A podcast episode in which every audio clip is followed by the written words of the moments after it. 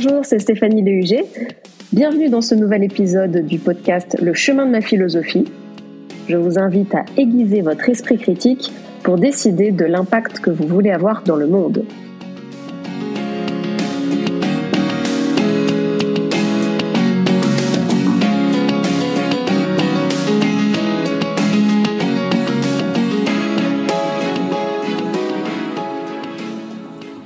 J'ai commencé il y a quelques mois un master de philo. Et dans ce cadre-là, j'ai écrit une dissertation que j'ai envie de partager avec vous. Le titre, euh, le sujet de la dissertation, c'est Lire, est-ce toujours interprété? Lire, est-ce toujours interprété? Alors pour vous donner un peu de contexte, euh, il se trouve que le cours de, voilà, de, cette matière-là euh, avait notamment traité de la lecture du livre de la nature.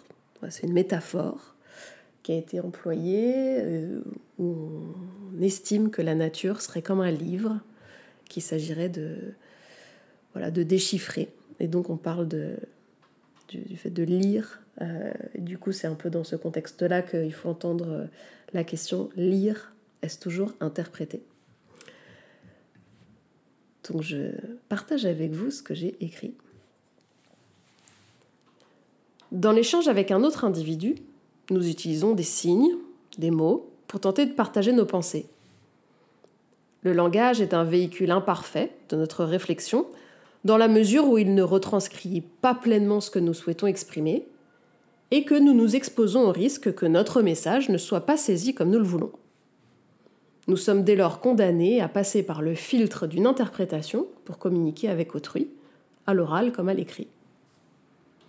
Si le langage est lacunaire, nous pouvons nous demander si cela implique que lire, c'est toujours interpréter. La métaphore du livre de la nature s'est imposée au fil des siècles chez les penseurs pour refléter ce même besoin d'interprétation face au silence du monde sans mode d'emploi pour comprendre le réel qui les entoure, les humains semblent portés par un besoin ardent de déchiffrer les signes qu'ils perçoivent et de leur trouver un sens. Il est courant de définir la vérité comme l'adéquation de la pensée avec la réalité. Chercher une connaissance vraie reviendrait donc à tenter de refléter le réel de manière juste. En estimant que lire revient à interpréter, nous supposons qu'un voile sépare structurellement l'homme du réel. La quête de la vérité guide la philosophie. Il est donc essentiel de s'interroger sur cette tentative d'exprimer un indicible, qui à première vue semble indiquer une quête perdue d'avance. Nous refusons de conclure abruptement à l'absurdité de la finalité de la philosophie, et proposons plutôt d'éclairer la question lire est-ce toujours interprété? Au travers de thèses corrélées. Nous explorerons sous différents angles la possibilité de dévoiler le réel et d'accéder à la connaissance vraie. Nous reviendrons d'une part sur l'hypothèse longtemps admise qu'il existe une vérité absolue à découvrir, avec ou sans intention derrière. Nous postulerons d'autre part que la vérité n'existe pas, ou qu'elle s'avère du moins inaccessible. Nous nous interrogerons simultanément sur les implications liées à une vie qui envisage qu'il n'y a pas de vérité accessible. Alors avant tout, nous nous penchons sur l'énoncé qui déclare que lire, c'est toujours interpréter. En affirmant un fait comme toujours valable, nous déduisons qu'il ne supporte aucune critique. Pourtant, cette prétention à détenir la vérité exclut toute interprétation alternative ce qui contredit l'énoncé lui-même. Cette formule implique donc la croyance en une vérité absolue tout en exprimant le contraire. Nous proposons d'analyser dans un premier temps les arguments en faveur de l'idée qu'il existe une interprétation unique à toute lecture. Durant des siècles, la pensée dominante considère qu'il existe une vérité absolue à découvrir le monde est régi par un sens à dévoiler. Les religions donnent un sens au monde en explicitant l'intention d'un Dieu derrière le réel. L'opacité des écrits religieux, tels que la Bible, nécessite la perspicacité de personnes en capacité de les décrypter. Dès lors que les textes ont été interprétés, tout énoncé divergent est nécessairement faux, puisqu'une interprétation alternative s'avère incompatible. Le savoir se cantonne à celui qui a été transmis et n'implique pas de jugement, seulement de la croyance. La radicalisation de la pensée nie l'incertitude. D'ailleurs, le, péché originel dans la religion chrétienne est celui de la connaissance. La vérité ne peut être que révélée. Pour Platon, en revanche, la connaissance de la vérité est un souvenir à retrouver. Afin d'atteindre le savoir, nous devons nous rappeler des vérités immuables qui nous préexistent. Selon lui, nos sens nous trompent, et les apparences ne doivent pas être confondues avec la réalité authentique. La connaissance se situe dans les idées, pures et éternelles, et seuls les philosophes disposent des capacités pour accéder au savoir. Descartes partage cette vision dualiste entre le corps et l'esprit, ainsi que l'opinion selon laquelle l'expérience est souvent trompeuse. Toutefois, son point de vue diffère avec Platon quant au point de départ du savoir. Tandis que Platon considère que la fondation de la connaissance se loge dans les concepts, Descartes considère qu'elle émane de l'esprit. Tout être humain disposant d'un esprit, tous les hommes sont également capables d'accéder au savoir. Il convient néanmoins de s'assurer que cette humaine sagesse n'est pas pervertie la connaissance ne peut pas s'établir à partir d'opinions probables, et la raison permet de révoquer le doute. Seule la déduction, qui ne laisse pas de place à la subjectivité, mène au savoir vrai, ainsi que les démonstrations de géométrie et d'arithmétique le permettent. Une seule vérité est valable, et, je cite, Toutes les fois que deux hommes portent sur la même chose un jugement contraire, il est certain que l'un des deux se trompe. Nous pouvons nous interroger sur la justesse de cette binarité. Est-il justifié d'estimer que si deux personnes tentent d'interpréter un événement du livre de la nature, seule l'une d'entre elles peut avoir raison? Nous pourrions imaginer que tout peut être sujet à interprétation et que donc leurs deux interprétations sont justes. Toutefois, Rappelons-nous qu'interpréter consiste à déchiffrer un sens difficile à percevoir. Dès lors, prêter une signification qui n'est pas contenue dans l'objet reviendrait à inventer plutôt qu'à interpréter. Nous pouvons donc estimer que toutes les interprétations ne sont pas conformes à la vérité, mais à stade de notre réflexion, nous ne pouvons néanmoins pas exclure la possibilité que deux interprétations soient correctes en même temps. Après avoir considéré qu'il existait une vérité absolue à découvrir, et dont l'intention émanait de Dieu, un nouveau point de vue a pris de l'ampleur.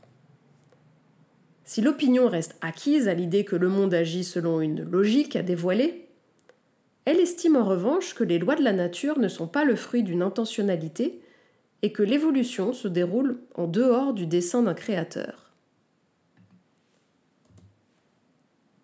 Un autre scientifique, Poincaré, considère ainsi, je cite, que la pensée ne doit jamais se soumettre à quoi que ce soit, si ce n'est aux faits eux-mêmes, parce que pour la pensée, se soumettre, ce serait cesser d'être. La science doit donc choisir de se focaliser sur l'explication des phénomènes naturels. Leur interprétation éventuelle, qui consisterait à attribuer une intention aux faits, n'est pas de son ressort. Ce rôle consiste plutôt à identifier des régularités dans les phénomènes afin de pouvoir les classifier selon des concepts et des lois. En simplifiant la lecture d'une nature complexe, nous devenons capables de nous orienter dans le réel, de le prévoir et d'agir sur lui. L'objectif n'est pas d'interpréter les faits pour remonter à, un hypothétique sens initial, mais d'expliquer les enchaînements entre des causes et des conséquences. De manière euh, originale, les pragmatiques, c'est un courant, les pragmatiques adoptent une perspective différente. Pour eux, la vérité n'existe pas a priori. Elle ne se dévoile que par l'expérience. Les idées ne donnent pas de sens, elles sont seulement considérées comme un simple instrument de la pensée. Le sens, lui, est déduit a posteriori en évaluant les conséquences pratiques d'une idée. Les idées sont plutôt des hypothèses que nous serons capables d'estimer vraies ou non en fonction de leur aptitude à anticiper leurs implications pratiques. C'est pourquoi les pragmatiques estiment que la raison humaine n'est pas en mesure de pénétrer le cœur de la réalité. Les pragmatiques considèrent ainsi que l'homme ne dispose pas de compétences singulières qui le situeraient à une place privilégiée dans l'univers. La conviction des penseurs a donc évolué après avoir estimé que la nature se soumettait à une intention à interpréter, une nouvelle vision a émergé. Il a été graduellement admis que la découverte des lois de la nature se situait en dehors d'un dessin auquel les rattacher.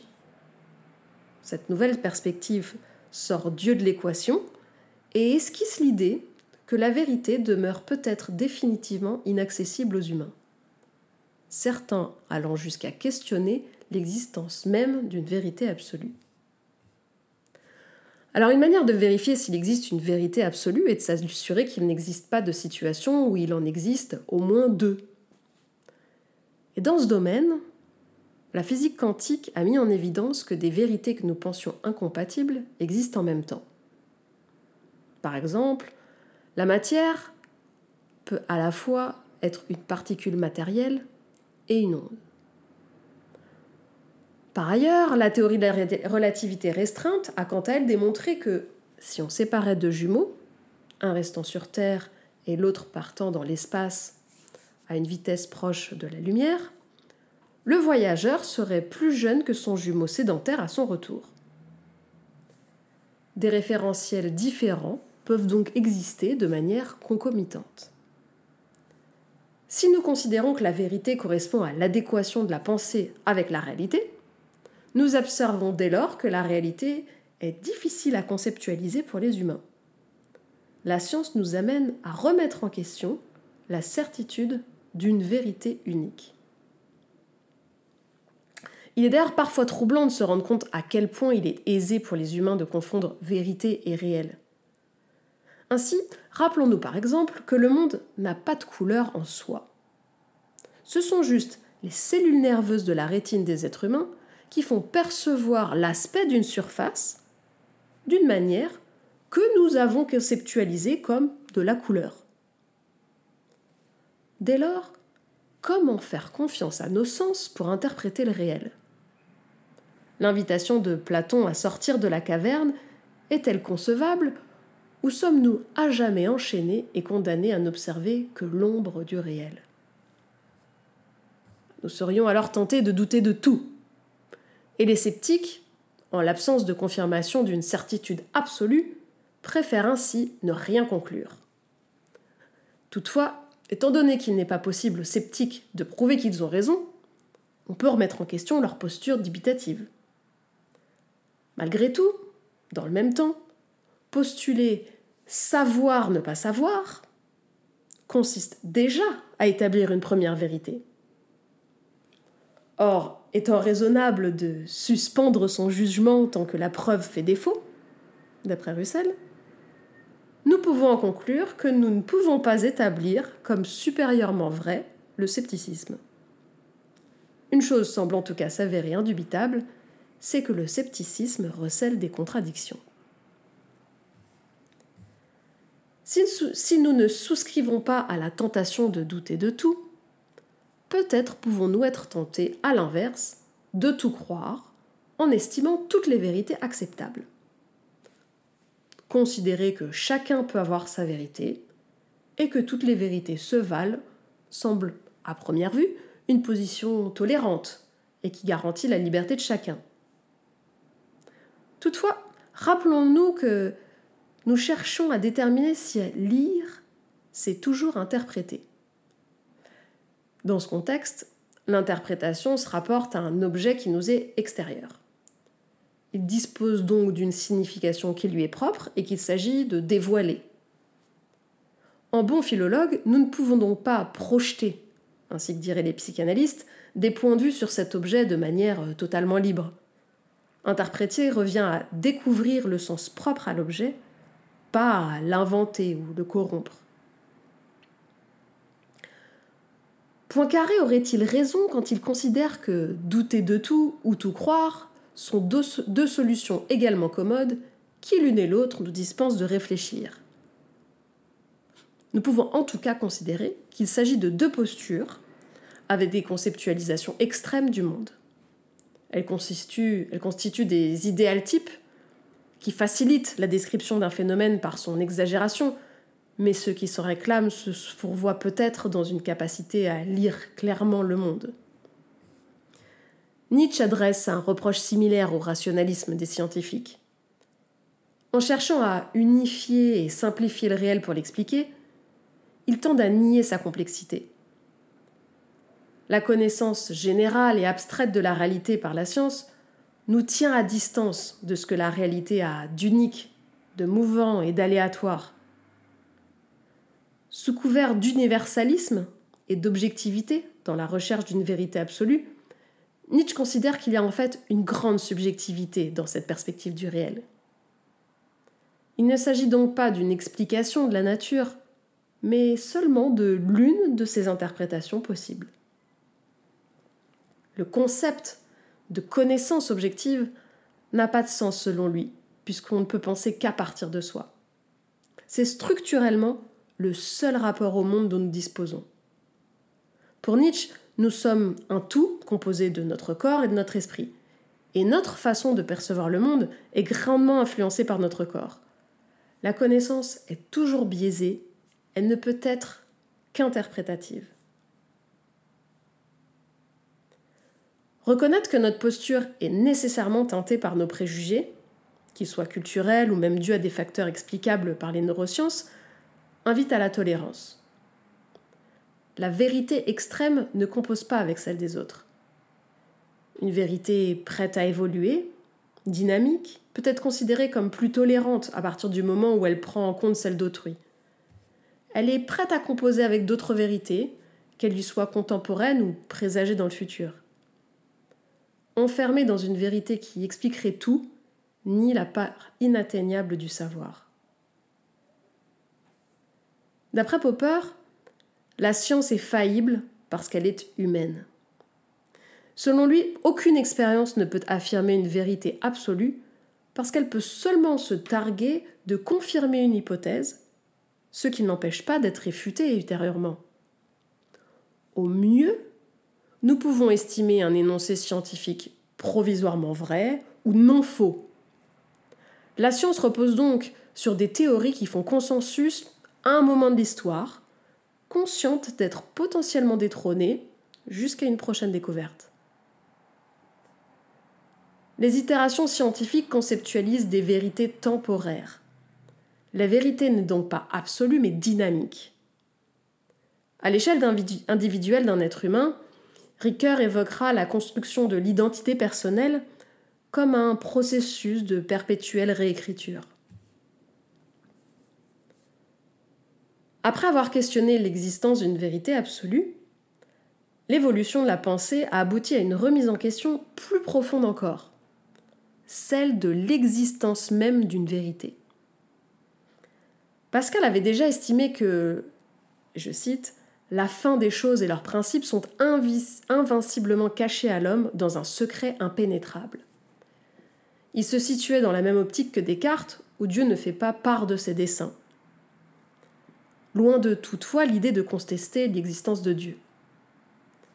Nietzsche a en revanche franchi ce pas en proposant une démarche révolutionnaire en excluant non seulement une participation divine, mais également l'accès à une éventuelle réalité.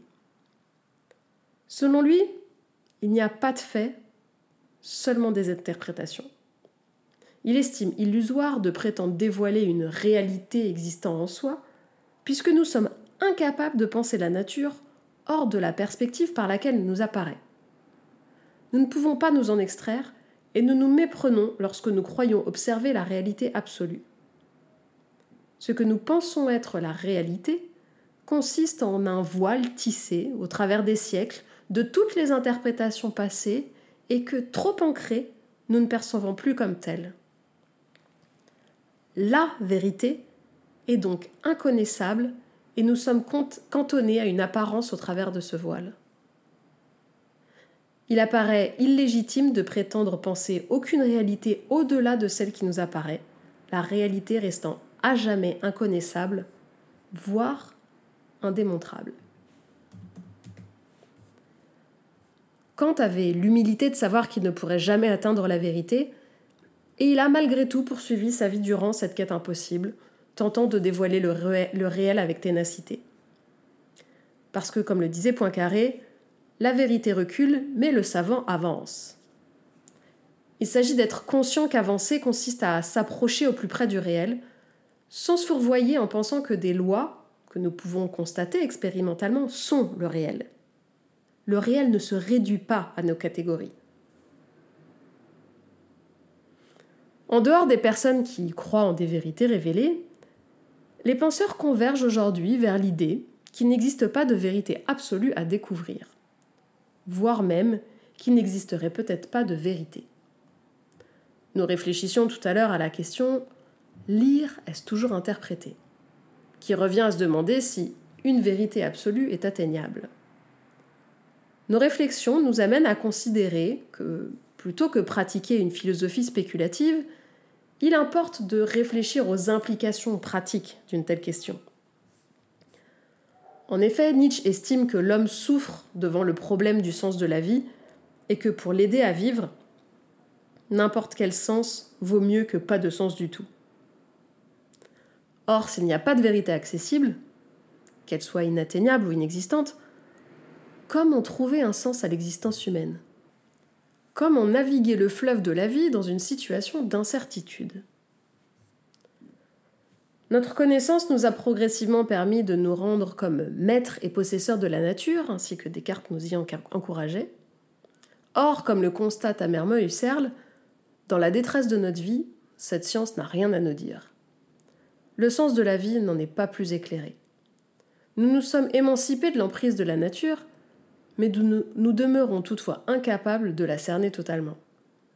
Le réel persiste à rester structurellement hors de la portée humaine. Avec cet impossible s'envole également tout espoir de découvrir s'il existe une intention derrière le monde, et donc un sens à nos vies. Dès lors, nous semblons contraints à choisir entre deux alternatives. Souscrire à une vérité qui nie l'incertitude et n'admet pas la contradiction, ou refuser de vivre selon une doctrine et souffrir les tourments d'une vie absurde. Une alternative, entre ces extrêmes, préfère une perpétuelle réécriture de la vérité, comprise comme étant mouvante au gré des découvertes qui éclairent le réel et le réinterprètent en continu. Pour naviguer sur le fleuve de la vie, nous devons peut-être alors admettre que la seule option concrète qui s'offre à nous est de réaliser des choix en situation d'incertitude. Au lieu d'une pensée dualiste du monde où les idées prédominent sur le sensible, cette vision privilégie une relation au monde fondée sur notre perception et sur laquelle se base notre conscience du monde. Considérer que chaque personne expérimente le réel par son prisme singulier, ces perspectives représentent alors autant de mondes valables. Dès lors, au lieu de se cantonner à un éclairage unique, nous pouvons multiplier les perspectives et disposer ainsi de plus de lumière. On pourrait alors se demander si cette superposition d'interprétation pourrait constituer la lecture qui cerne le mieux le réel.